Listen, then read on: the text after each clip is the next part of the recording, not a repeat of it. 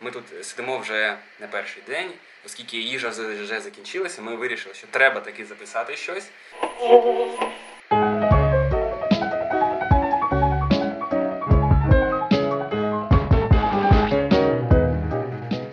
Доброго дня, шановні слухачі, в ефірі Радіо Епоха. І це нова розмовна передача.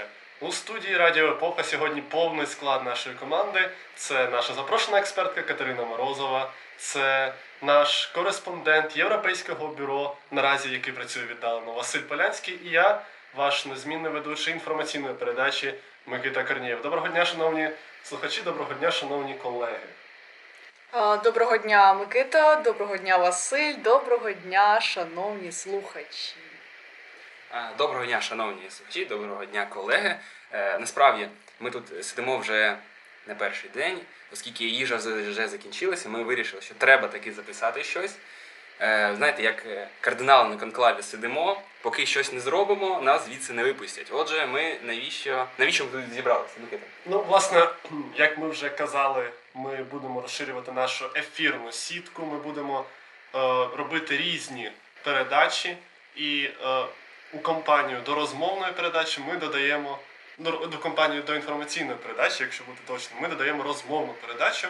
І це новий формат для Радіо Епоха, але ми сподіваємося, що він буде таким же цікавим та е, буде популярним серед наших численних та відданих слухачів. Отже, власне, що ми будемо сьогодні робити? Ми будемо обговорювати декілька тем у живому ефірі, тобто не зовсім в живому ефірі, але у живому режимі скоріш. Тобто ви це все одно не дізнаєтеся, напевно, але тим не менш. Отже, це буде нове трошки політичне, трошки соціальне, трошки культурне ток-шоу. І саме тому ми тут всі зібралися. Ми будемо пропонувати свою експертну думку щодо різних питань. І от перше питання вже готовий озвучити Василь Полянський. Прошу Василь. Е, так, справа в тому, що, мабуть, е, кожен з наших слухачів вже знає, якимось чином чув це, що майже вся Україна зараз знаходиться у червоній зоні. Якщо я не помиляюсь, здається, хтось ще в жовтій знаходиться, але це не точно. Можливо, на момент, коли будете це слухати, можливо, вже всі видержують на щастя. Ну, будемо сподіватися, що буде саме так. Але наразі, наразі, майже вся Україна у червоній зоні. Е, насправді і наша студія, яка знаходиться у величному, неймовірному, прекрасному місті Запоріжжя, також нещодавно, е, як і все місто Запоріжжя, приєдналося до червоної зони, і, звісно, для е, мешканців нашої країни, нашого міста, це спроджується певними проблемами. От я зараз розповім свою історію життя. Я мав е, за певними обставинами їхати до Києва 18 е, квітня. Але наразі я не знаю, що мені робити, тому що я мав їхати залізницею. І ситуація наразі в Україні така, що діють певні обмеження на транспорт. Ми зараз можемо вам назвати. Е, от ми бачимо, що за офіційною інфографікою може здійснюватися лише е, транзитні перевезення. Забороняється здійснення регулярних та нерегулярних транспортних перевезень пасажирів. І дійсно я намагався дізнатися. Я телефонував на залізницю. Е, і там мені не змогли навіть відповісти, а що ж буде? От от мої квитки, квиточки мої на 18 е, квітня, от що з ними буде? Я можу їхати чи не можу їхати, тому що я знаю, що в деяких областях України діє такий стан, що пускають спецпоїзди е, спеціальні, які рухаються не за офіційним розкладом. Все, що рухається за офіційним розкладом, не рухається. Є області, в яких все так як було до входження до червоної зони. І ситуація така, що фактично я дізнаюсь, чи їду я чи до Києва лише у день, власне, 18 числа. І я думаю, що не тільки я став жертвою таких. Е, такої, таких обставин, так дійсно. І от мені цікаво, от, що думають люди, що думають мої колеги, що думає вся Україна з приводу ось такої роботи Е, Укрзалізниці, такої роботи е, керівництва країни, котра е, керує країною, і звісно, але чому чому у нас завжди ось так ось відбувається? Як ви думаєте, колеги? Ну, насправді, вже рік ми тут сидимо, сидимо. у пандемічних умовах, я би так сказав. Тобто, вже рік ми бачимо та відчуваємо на собі так чи інакше якісь обмеження, якісь е, нові реалії, навіть це можна так сказати. І е, вже на другому році вже не дивуєшся як якійсь е, фігні, яка відбувається от, е, абсолютно рандомно, іноді так здається. Тобто, спочатку ми всі були закриті на повний локдаун, потім не на повний локдаун, потім е, була друга хвиля, чи то її не було, так ми і не зрозуміли. Зараз у третя хвиля і нелогічні обмеження вони продовжуються. І е, те, до чого я власне веду, це те, що не дивуєшся вже такому. Тобто це дуже е, неприємно, це дійсно абсолютно незручно для тих, хто е, змушений чи має бажання переміщуватися країною. Але е, я не можу, на жаль, сказати, що я здивований. Це дуже насправді сумна така, сумний дуже такий висновок, як на мене. Ось. Е, А, ну, я взагалі б хотіла додати, трошки розширити цю тему. Ми почали говорити за транспорт. А я б хотіла також сказати, що мене дуже дивують і дуже засмучують обмеження, які діють для малого е, середнього бізнесу. От, наприклад, для тих же кафе, е, ресторанів і закладів громадського харчування, е, можливо, якихось невеличких магазинів, які я не знаю, яких кошмарить вже більше року, тому що е, дослідження, які проводили і поза межами України, і в Україні, вони довели вже, що найбільший відсоток інфікування відбувається власне вдома, як в домогосподарствах, так би мовити. Тобто він не відбувається в кафе, він е, там не відбувається в якихось навіть. Інших там громадських місцях, але чомусь у нас е, на всіх локдаунах, наших карантинах вихідного дня тощо е, страждають одразу кафе. І я вже е, бачила, мабуть, десяток закладів тільки в Запоріжжі, які зачинилися, які дехто був ще там рік тому зачинений, дехто намагався боротися рік, то від, відчинявся, то зачинявся. От у нас була улюблена наша доставка бургерів. Вона е, то відчинялася, то зачинялася, то переїздила, то переходила на формат take-away, то ну, ну коротше кажучи, вона десь е, з місяць тому зачинилася, і я шкодую про це, тому що там е, були дійсно кльові бургери. Ось е, так. Ну але я, я не тільки про бургери, я про те, що е, обмеження, які у нас вводять, я б так навіть сказала, що. Е, у нас намагаються копіювати, я б сказала, форму, а не сутність, тому що ось, наприклад, якщо б у нас більше проводили дослідження та досліджували, хто кого міг заразити, я не дуже пам'ятаю, як це називається, типу шлях. е, Трейсинг. Так, так. Тобто е, є людина, яка захворіла на ковід, треба визначити, ну, як намагаються робити більш розвинені країни. Е, Треба визначити, з ким вона контактувала там найближчі там декілька днів. Е, і власне кого вона могла заразити, зробити їм е, тестування і виявити е, власне шлях розповсюдження ковіду. Нас такого не роблять. На жаль, нас такого не робили навіть минулої весни, коли у нас там могло бути по одному, по 10, може, хворих там на день. Е, і я вважаю, якщо б це робили з самого початку, то у нас були більш точні дані, звідки люди інфікуються, і відповідно держава могла вводити якісь більш логічні обмеження. Ну, наприклад, там інфікуються, наприклад, якщо там 90% інфікуються в кафе, дійсно давайте там вводити заборону там на роботу кафе, або там е, 90% інфікуються в транспорті, окей, давайте зачинимо транспорт. Але, на жаль, у нас вірус розповсюджується, ну наскільки мені відомо, все-таки більше в сім'ї або там між там друзів, тому це мені видаються не дуже такі логічні обмеження. А що ви думаєте? Ну от е, ти згадувала про трейсинг. Е, ми тут знайшли новину, що ще в листопаді е, Мінохорони здоров'я е, розробляло чи планувало розробляти цифрові інструменти для протидії поширенню COVID-19. Це, е, якщо конкретизувати, це цифровізація обліку та реєстрації підозрілих та підтверджених випадків COVID-19 е, за допомогою додаток додатку дій вдома. Також ще електронні напрямки на ПЛР-тестування та контакт трейсинг осіб.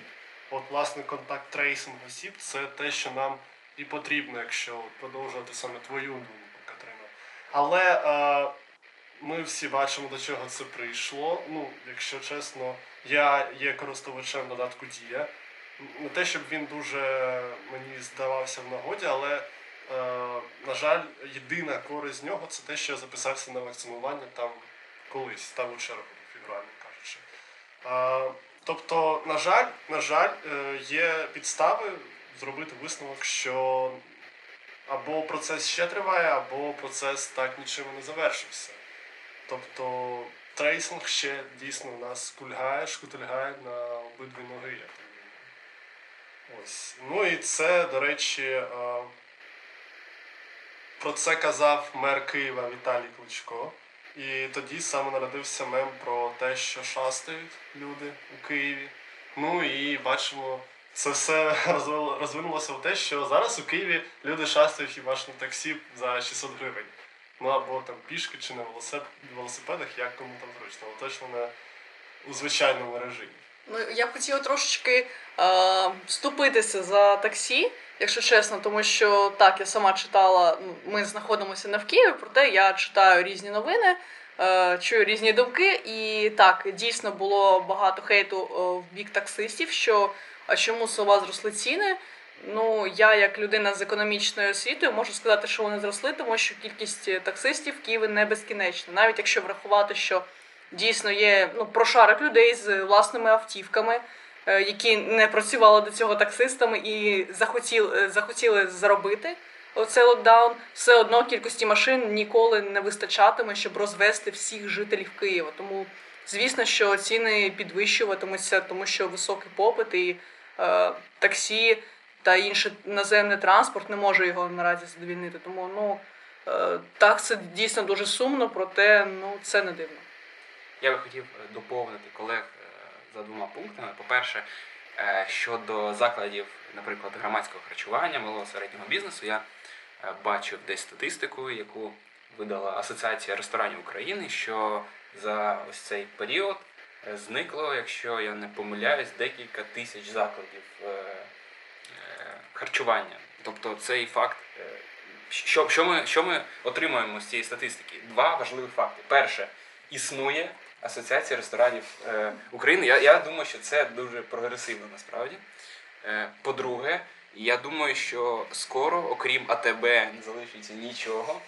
І громадськість прийде до висновку, що це там не якісь помилки китайських е, мікробіологів з Уханю, котрі випустили смертельний вірус, чи там ще якісь рептилоїди зробили. Що насправді це, це власники АТБ. Е, Я думаю, що це їх е, задумка, і саме через них все це відбувається. Ну, це по-перше.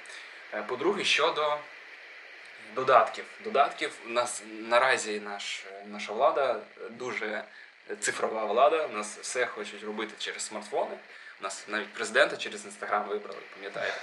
Е, Отже, справа в тому, що, мабуть, це не всі знають, тому що не так багато людей користувалися е, додатком е, вдома. От я насправді скористувався. Є зараз буде цікава інформація, бо багато хто цього не знає. Є два окремих додатки: є дія і є вдома. Так, їх іноді плутають. Справа в тому, що додаток вдома потрібен лише фактично для того, щоб люди, котрі приїжджають за кордону, щоб вони могли якось відслідкувати, е, щоб, скоріш так, е, щоб. е, Контролювати як, так, якщо щоб їх могли відконтролювати, відслідкувати, як вони відбувають там обсервацію, чи якщо вони там роблять ПЦР-тест. Справа в тому, що я зараз, розповім, е, який е, був який мій experience е, користування цим додатком.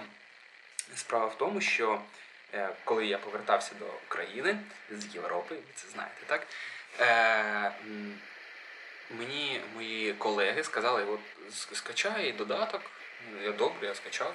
Я думав, ну може одразу треба зареєструватися. Ніхто мені не казав, як правильно користуватися цим додатком.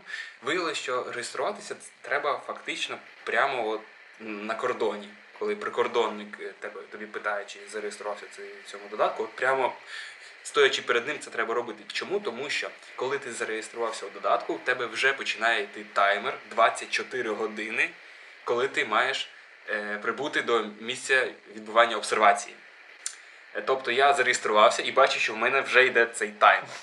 І, а я ще ну дуже не в Україні. Дуже ще дуже дуже не в Україні. Мені стало трішечки моторошно, тому що я думав, що все. е, Я приїду в Україну, мене одразу заберуть, тому що я тут е, порушник. Насправді все закінчилось тим, що у мене дійсно почала з'являтися напис, що срочно, срочно потрібно бути на місці обсервації, приїдьте на місце обсервації. Я дуже нервував, тому що боявся, що ну точно зараз поліція прийде, мене забере. Е, Але що відбулося? Коли я все ж таки вже е, був вдома, де я планував відбути цю обсервацію, відсидітися, я зайшов до додатку. Е, І, ну, власне, там було одне меню, на якому було написано ну, їдьте до місця обсервації. Я думав, що там буде якась кнопка, яка там, типу, я вже прибув. Ось, все, все, давайте, давайте, зараз я вже вдома. Але я щось клацав, клацав, нічого там не було. Тобто я ось, чи, чи там була кнопка, я вже це було місяць тому, я точно не пам'ятаю, але я не міг ні, ніяк підтвердити, що я вже вдома. Тобто у мене весь час була над, е, був надпис приїдьте до місця обсервації. Я дуже дуже нервував. Зрештою, я все ж зробив просто ПЦР-тест, з'їздив. Е, і, і навіть це я фактично зробив неправильно, тому що за правилами треба надається кожній людині, здається, дві години на день, коли вона може, наприклад, сходити в магазин, чи ще щось зробити, якісь справи, якщо я не пам'ятаю, якщо я правильно пам'ятаю, тому що там треба якось в цьому також додатку натиснути якусь- кнопочку, йде відлік двох годин, коли ти можеш е, е, нах- знаходитись не за адресою обсервації. І власне це я також зробив неправильно, тому що я навіть не прибув на місце обсервації, е, як, е, ну, як вважав мій додаток. Я просто там два дні ходив е, по Запоріжжю. Мене могли б зупинитися, маб, зупинити, мабуть, поліцейські. Мабуть, мене хтось мав, мав би забрати там, не знаю, у тюрму забирають за таке, мабуть, не знаю, чесно ну, кажучи. якось, е, мабуть, це таке місце, де ти ізолюєшся. Можливо, за щасливим збігом це може бути тюрма. Непогано. Одиночні камери. Так. Добре, непогано, непогано. Власне, я так зробив такий, такий ПЦР-тест, і хоч щось у, у цьому додатку нормально працювало, тому що е, мене просто там ввели мій, ну, за номером телефону реєструється аккаунт у цьому додатку. Власне, за номером телефону е, за ПЦР-тест внесли, що я здоровий, все нормально. Мені прийшло повідомлення, що все нормально, ви знімаєтесь з обліку у цьому додатку. Я його видалив. І, мабуть, це було дуже мабуть, це було дуже щасливим моментом. Власне, що я хотів сказати, цей додаток він дуже красивий. Так, знаєте, я зараз зроблю е, е, коротке резюме. Що додаток красивий, тобто мені сподобався дизайн. Так, це я можу, поставити п'ятірочку, п'ять зірочок. Так, функціонал, ну, десь, е, мабуть, з тим досвідом, що маю я, десь приблизно одна зірочка з п'яти, тому що в мене працювало. Ось якщо. Е, окрім ось е, цієї останньої менюшки, що все я знятий із обліку, все нормально, я не, е, це не опасний для суспільства, так? Ось, окрім цієї менюшки, працювало погано все. Тобто, це мій досвід. Ми зараз е, знайшли, зайшли у Google Play. Дійсно, схоже, що не один я такий, тому що тут е, 11,5 тисяч людей е, поставило оціночку цьому додатку. Середня оцінка 1,3 бала. Тут, е, ну, знаєте, майже ніхто ці п'ятірочки, четвірочки не ставив, але дуже багато людей, котрі поставили одиничку, ми можемо навіть почитати ось що Так. кажуть люди. Давайте зараз трошки зануримося у відгуки. Це окремий, це окремий вид мистецтва, ви відгуки на Google Play, але давайте трошки зануримося. Отже, е, користувач поставив одну зірочку, пише коментар, що додаток сирий. Е, сповіщення про те, що настав час зробити фотозвіт, не приходить. Треба е, заглиблюватися у додаток, а там вже або зробіть фото, або ви пропустили і так далі. Е, користувач каже, що у розробників нема фантазії, і е, якщо це так важливо, то треба зробити так, що навіть сусідам має бути чутно, що людині на обсервації час зробити фото. Тобто мається на увазі, що сповіщення, мабуть, дуже неефективні і взагалі працюють дуже погано. А у мене от питання одразу з'явилось, Василь. От так, я теж чула про те, що в цьому додатку вдома там треба фотографію робити, що типу ти вдома і відсилати. В тебе таке було? Ну, от, власне, через те, що я ніяк не міг нажати яку-небудь кнопочку, щоб підтвердити, що я вже вдома, вона просто в мене було рівно одне меню, котре казало, приїдьте, будь ласка, на місце обсервації. І я не знав, що з цим робити. Ось я там все, все, що можна було, проклацав, але ніде не було що-небудь, щоб, ну, щоб я міг нажати кнопку. Ось це я на місці обсервації, я вже можу починати там робити фотографії чи що там ще треба. Нічого цього не було. Експерти з мобільних додатків Радіоепоха нам підказують, що тут є декілька варіантів. Бо, по-перше, можливо, додаток підтягує вашу локацію через геопозицію, яка могла бути вимкнена. Якщо там не збігається позиція з позицією, яка потрібна, яка має бути, то просто кнопка не з'являється. Інший варіант, е, більш такий витончений, це підтягувати вашу позицію через мобільні мережі, тобто як це роблять оператори. Але це менш, мабуть, е, приємно. Я не вірю в те, що вдома саме така, така система була. Е, Ну, теоретично могла бути, тому що наскільки мені відомо, е, це от підтвердження місцезнаходження через мобільні оператори можуть запрошувати тільки е, власне правоохоронні органи. Ну а так як так як правоохоронні органи є якби державними держслужбовцями, то теоретично це можливо. Але не знаю наскільки це. Ну, просто насправді ситуація така, що, мабуть, заздалегідь час установки чи під час проходження кордону, коли прикордонники перевіряють, чи встановлений е, цей додаток, мабуть, треба було якось, щоб вони визначили місце, де я буду проходити обсервацію. Тобто, ну, мабуть, вони б там дали б мені якусь бумажку, сказали б, на, заповніть, будь ласка, чи е, сказали б, щоб я там вказав де-небудь це місце обсервації, мабуть, тоді б дійсно е, додаток одразу б зрозумів, що я вже на місці. Але насправді і цього не було. Тобто, як би додаток дізнався, де саме я маю знаходитись, щоб почати обсервацію? Таке питання. Ну тут насправді знов таки є експерти з мобільних додатків. Радіоепоха підказують нам, що можливо є регіональні обмеження на роботу додатку. Тобто додаток чомусь працює тільки на території України. Ну це взагалі нормальна практика для мобільних додатків. От, наприклад, додаток Мегого, який е, це абсолютно не реклама. Ми потім виріжемо, мабуть, назву Мегого, залишимо там додаток X, так, який е, власне надає послуги телебачення на території України. Він за кордоном не працює. Тобто ти нічого не міняєш, просто відкриваєш додаток, і там просто, ну там умовно кажучи, чорний екран. Ти не можеш дивитися українське телебачення поза межами України. Можливо, тут якийсь такий самий принцип, який закладається саме на програмному рівні, що ти не можеш ну, виконувати обмеження України, якщо ти не в Україні. Ну, Тобто якась така трошки збочена, але логіка є. Ну, до речі, повертаючись до питання, що Василь казав, е, треба зареєструватися в цьому додатку вдома, перебуваючи на кордоні. Е, Ну, ось е, наскільки я пам'ятаю, враховуючи мої проходження кордону, зокрема наземні, там е, ну якби не часто буває інтернет, і як ти там зареєструєшся, якщо в тебе немає інтернету, там, наприклад, в ромінгу тебе гроші закінчилися. Ну, це цікаво. Ну, насправді. насправді схоже, що саме для цього, цього додатку е, прикордонникам провели інтернети, тому що насправді ось я їхав е, автобусом і дійсно працював Wi-Fi е, для усіх бажаючих, всім роздали пароль, сказали: ось, будь ласка, ось вам Wi-Fi, скачуйте вдома, проходьте кордон. Тобто, мабуть, от знаєте, якісь покращення завдяки е, пандемії вже сьогодні відбувається. Принаймні, ось українським прикордонникам дали Wi-Fi. Щось е, хороше відбувається. Ну, я пропоную ще пару відгуків прочитати, просто щоб всю картину зрозуміти. От е, користувачка пише, що додаток дуже поганий, ідея гарна, але виконання на двійку. Але навіть користувач поставив одиницю. Тим не менш, е, каже, що не могла встановити, що воно завантажилось, мабуть, з шостої чи сьомої спроби, а без нього не пускають на паспортний контроль. Мабуть, ну така ситуація була, що Так, саме так і відбувалось. Тобто людина до прикордонника підходить тільки вже зі смартфоном, де встановлений, встановлений додаток. Так само було у мене. От, каже, що фотофіксація працює аж ніяк, тобто ти сидиш, хвилин 10 е, крутиш головою, а додаток просто не фіксує цю голову, тобто там якийсь е, якийсь функціонал розпізнання обличчя, мабуть, присутній, чи щось таке.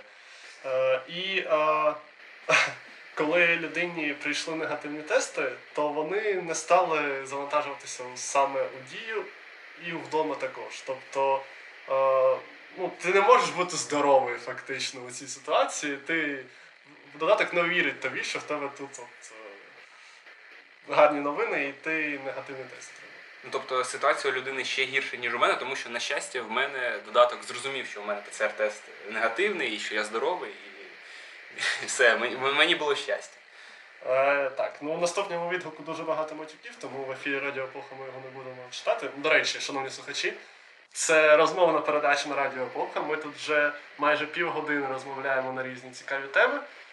І, будь ласка, якщо вам подобається наш контент, підтримуйте нас на Патреоні, ставте нам лайки, коментуйте, ставте зірочки там, де це можливо, і поширюйте подкаст на розмовну передачу та інформаційну передачу серед ваших друзів, сусідів, сім'ї та тих нещасних, з ким ви сидите вдома на обсервації. Якщо це так, то здоров'я вам щиро бажає вся редакція Радіо. Я хочу їсти. Так, тому ми, мабуть, зробимо невеличку паузу і повернемося до вас вже за кілька секунд.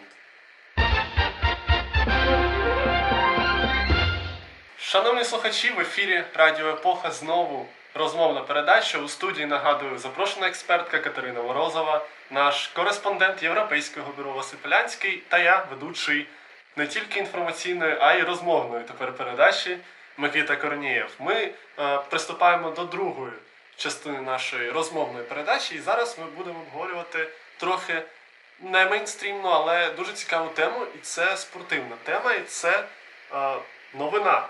Е, яка стала приводом для цієї теми, це те, що український баскетболіст Олексій О, Олексій, Боже, вибачте, Олексій Лень набрав, е, став найбільш результативним гравцем е, з України в історії Національної баскетбольної асоціації. Е, на це у Олексія пішло 8 років, і тепер от е, такий milestone Олексію став е, доступний. Це дуже важлива подія, я гадаю, для українського спорту. І тепер давайте похвалимо Олексія за це. І що ви думаєте, взагалі, враховуючи, що баскетбол це не найбільш популярний, мабуть, в Україні спорт, принаймні за переглядами серед населення. Але бачите, є в нас така зіронька, зірочка, яка грає за океаном і от досягає чогось. Скажіть, будь ласка, шановні колеги, як ви на це дивитесь? Я щойно подумав, що я насправді не певен, як називається Запорізька баскетбольна команда, яка зараз грає у найвищу. Як, як наз... Я не певен навіть, як називається най... найвища ліга баскетбольна українська, як вона може суперліга чи прем'єр. Здається, екстраліга. Екстра... Так, так, так, так, так, так. так зараз. Так, е, давайте так. По-перше, я не можу назвати. Е, не можу назвати повністю назву цієї ліги, тому що її спонсор не рекламується на Радіо Епоха. Але, е, скажімо так, якщо винести це за дужки, вона називається Українська баскетбольна суперліга. Е, повністю в неї ще є назва спонсора. Але, але е, що стосовно назви команди Запоріжжя, вона називається, ви не повірите, Запоріжжя. Це насправді тренд, бо у Запоріжжі є декілька команд, які називаються Запоріжжя. Наприклад, ще є флорбольна команда Запоріжжя, і ми якось про це поговоримо, але зараз ми все-таки про баскетбол. Так от, вибачте, такий от лікбез. Продовжуйте, будь ласка, вашу думку. Це я до того, що фактично, я думаю, якщо ми, ми ось тут можемо таку невеличку, дуже дуже маленьку е, виборку зробити, ось нас тут троє. І здається, з, з трьох людей е, нуль знали навіть, як називається українська найвища е, баскетбольна ліга. Ми тепер знаємо, що називається Суперліга. Тепер наші слухачі це знають, вони зможуть розповісти про це своїм колегам на роботі, бабусі, ще кому-небудь. Ми таким чином популяризуємо спорт в Україні. Ми молодці, але все одно. Е, я думаю, що насправді не так багато українців взагалі знає, що українські гравці грають у США, грають у NBA. Е, мабуть, ніхто не назве жодного імені. Сьогодні ви, ви, ви, слухачі, дізналися, що є така чудова людина, як Олексій Лєнь, котра набрала 4 тисячі поінтів у NBA. Я навіть від е, поваги до цієї людини почав вживати англійські слова. Ви бачите, як це, як, як на мене, це, мабуть, дуже, дуже непогано. Ну насправді, от е, якщо розвивати цю думку, дійсно українці в NBA є, і є більш ніж один гравець з України в NBA. Наразі, наприклад, за Oklahoma City Thunder виступає е, захисник Святослав Михайлюк, або як його там називають Свій Михайлюк, бо Святослав, мабуть, це надто е, складне ім'я для, для американців, але хто ми такі, ми не засуджуємо, будь ласка. От і е, взагалі це навіть не перші дві людини, які виступали в NBA, бо ще у якщо пам'ять мені не зраджує, на е, десь у кінці 90-х, на початку нульових за Лейкерс виступав Потапенко. І, і, і за Кавс, за Клівленд грав. Так, а ще за Саундерс Медведенко. І він ще за Атланту. Ні, за Атланту грав Волков, і це взагалі було в 90-х, бо Волков вже давно не грає, він функціонер дуже відомий український баскетбольний. Але е, ще, до речі, був такий недовго, але був центровий Слава Кравцов. Е, він серед іншого грав за Detroit Pistons. І це от чому я запам'ятав, тому що я вболівальник цієї команди, і е, це такі речі, які випадають нечасто. Втім, Святослав Михайлюк теж грав за Pistons донедавна, і е, казка тривала для мене як вболівальника з України майже два роки. Але власне, я що хотів сказати. NBA, очевидно, найкраща ліга світу. І е, очевидно, що враховуючи, що кількість команд обмежена, і кількість гравців обмежена, і конкуренція дуже висока. Потрапити у регулярну ротацію команди NBA ну, насправді неймовірно важко. І треба працювати дуже важко, щоб туди потрапити. І найкращий спосіб це пройти е, навчання у університеті. Університеті університеті у США. Наприклад, Михайлюк він пройшов 4 роки у університеті Канзас. І це один з найкращих баскетбольних саме університетів США. А можна ще до цього вставити щодо Святослава Михайлюка. Наскільки мені відомо, він е, власне не з університету розпочав свою кар'єру, а набагато набагато раніше він грав за досить відому, навіть я чула таку назву баскетбольну команду Черка... з Черкас, називалась Черкаські мавпи, і він, коли був підлітком, там грав разом з дорослими, був однією з зірок українського баскетболу. Власне, після цього поїхав вчитися до Канзасу, е, став там зіркою студентського баскетболу. І, власне, ось потім потрапив до NBA. Здається, він е, якось транзитом з Лейкерс так, так потрапив. Його здрафтували у другому раунді, там 40 якийсь здається пік Лос-Анджелес Лейкерс. І він перші десь півсезону провів у фарм-команді. Лейкерс, це так звана ліга розвитку була. І він там ну, був лідером команди, він там багато гарних ігор провів, і він піднявся е, до основного основного складу, до основної команди Лейкерс. І потім десь в районі дедлайну обмінів того сезону його обміняли власне у Пістонс на Реджі Балака. І у Пістонс він е, пробув до 2021 року, коли звідти його вже в свою чергу обміняли в Оклахома Сіті. Але але е, дійсно Михайлюк це приклад того, що е, треба треба заявляти про себе ще з ранніх років. Тобто, чувак, здається, у 16 років грав за Так це... навіть я чула 15 або 14 його там почали якось викликати, тобто він там в школі ще вчився, якось він там це зуміщував. Так, ну от е, тому nothing but respect, як то кажуть. Е, і це дуже довгий і важкий шлях.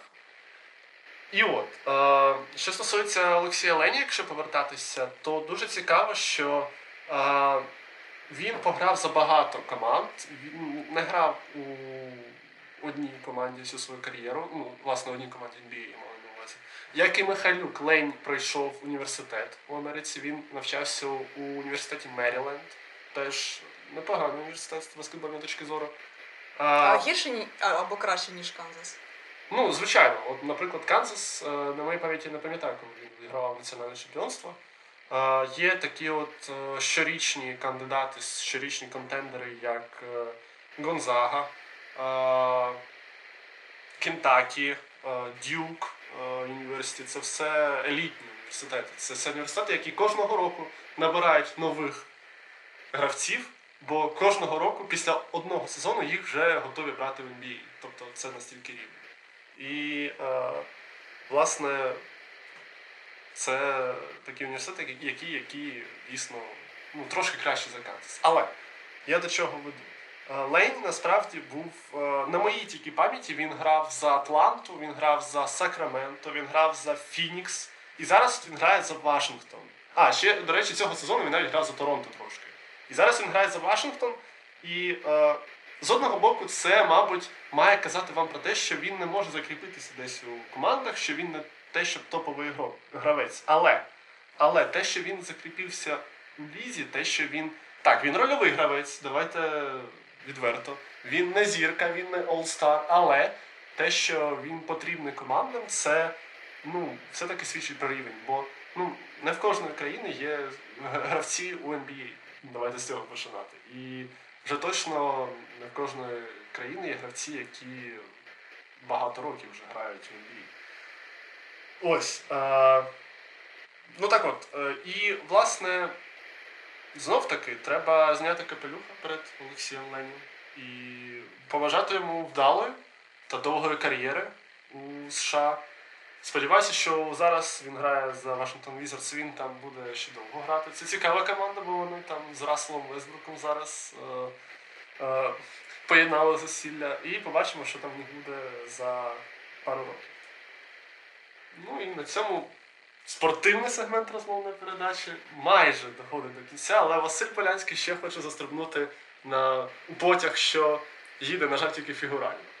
Я хотів би відзначити для своїх колег і для слухачів е, нашої передачі, що е, це перший випуск е, розмовної передачі Радіо Епоха. І Микиті Кор- Корнієву знадобилось е, всього 30 е, хвилин і, здається, 40 секунд для того, щоб е, сказати, що йому подобаються спортивні команди з міста Детройт. Я просто вирішив це відзначити. Ось, дякую, дякую. Дякую. Наші шановні слухачі тепер знають багато фактів про ведучого передач на Радіо Епоха. Це дуже приємно, тому, будь ласка, слухайте нас і далі. Будемо дізнаватися більше цікавинок, будемо розкривати більше фактів про себе, можливо. І е, залишайтеся на хвилях Радіо Епоха. Ми побачимося вже зовсім скоро е, в ефірі інформаційної передачі на Радіо Епоха. А ведучі розмовної передачі з вами прощаються. А, Побачимося за пару тижнів, я гадаю. А, З новими темами, з новим живим обговоренням подій. Так, дякую за увагу. До побачення. Е, Дякую за увагу, шановні слухачі. Почуємось. Так, до нових зустрічей. Підписуйтесь.